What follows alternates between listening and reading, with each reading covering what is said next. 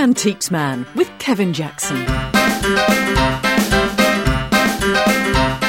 On this week's podcast, Antiques Man number five, an ingenious but simple invention to get you safely to bed in the days before electricity. It is said that it did save a lot of lives and a lot of injury in its day. Now, each week, Kevin Jackson goes out on the road looking for treasures to sell on his eBay store.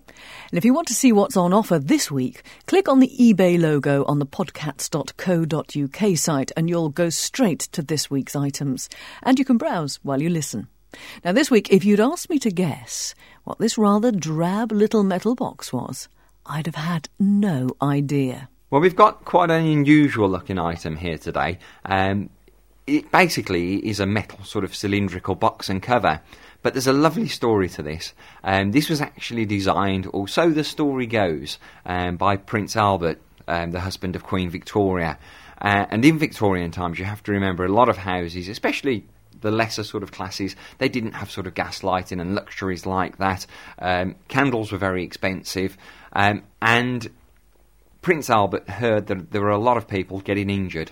And the injuries were predominantly happening when people were going to bed. They were either getting burned or they were falling down sort of dark steps and staircases and that sort of thing. So he helped design this, and this is called a nocturnal Vesta case.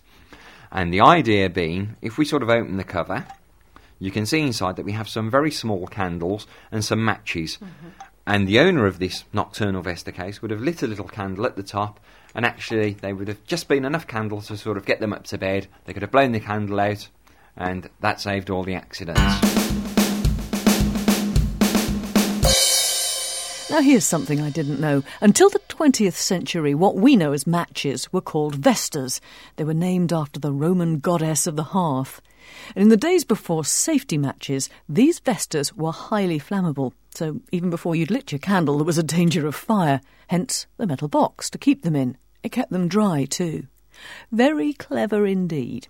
It's just four, five inches high, and when the lid is reversed, you put your tiny candle in place, and the cylinder becomes the candlestick to light you to bed. Ingenious, safe, and cheap to manufacture. So the story goes, this is why they was, you know, everything was done on a minimal. Um, as you can see, the gauge of the brass isn't great. Um, it's quite thinly gauged. It is said that it did save a lot of lives and a lot of injury in its day. And it's got it's got quite a lot of decoration on it, hasn't it? Yes, again, when we see them, you can get the plain ones. This is quite interesting. This one's relief moulded, and it, and it relates to a gentleman called Kossuth. I believe he was a Hungarian, and he actually came over um, to Birmingham in the Victorian times to give talks about his country. He was very patriotic, and there's an actual paper cutting which relates to his visit. And as we can see from the, the, the paperwork, it actually says Kossuth in Birmingham, the order of procession on Monday, November the 10th, 1851. That's quite nice. Again, this is proving its provenance. We've got the paperwork and a great little piece of history.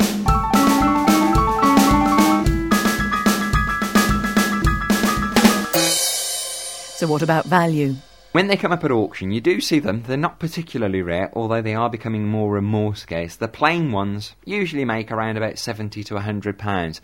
Now, I've never seen this one with this Kossuth connection, so I'm hoping that it could do 150, maybe a couple of hundred pounds. But I'm edging my bets. you sell in dollars on the on on your eBay store, so how much is that roughly in dollars? Roughly in dollars, that'd be somewhere around about 350 dollars. And if you'd like Kevin to give your antique or collectible the once over, he's a mine of information. You can email the details to antiques at podcats.co.uk or email him from the Podcats website, and we'll do our best to include it on a future podcast.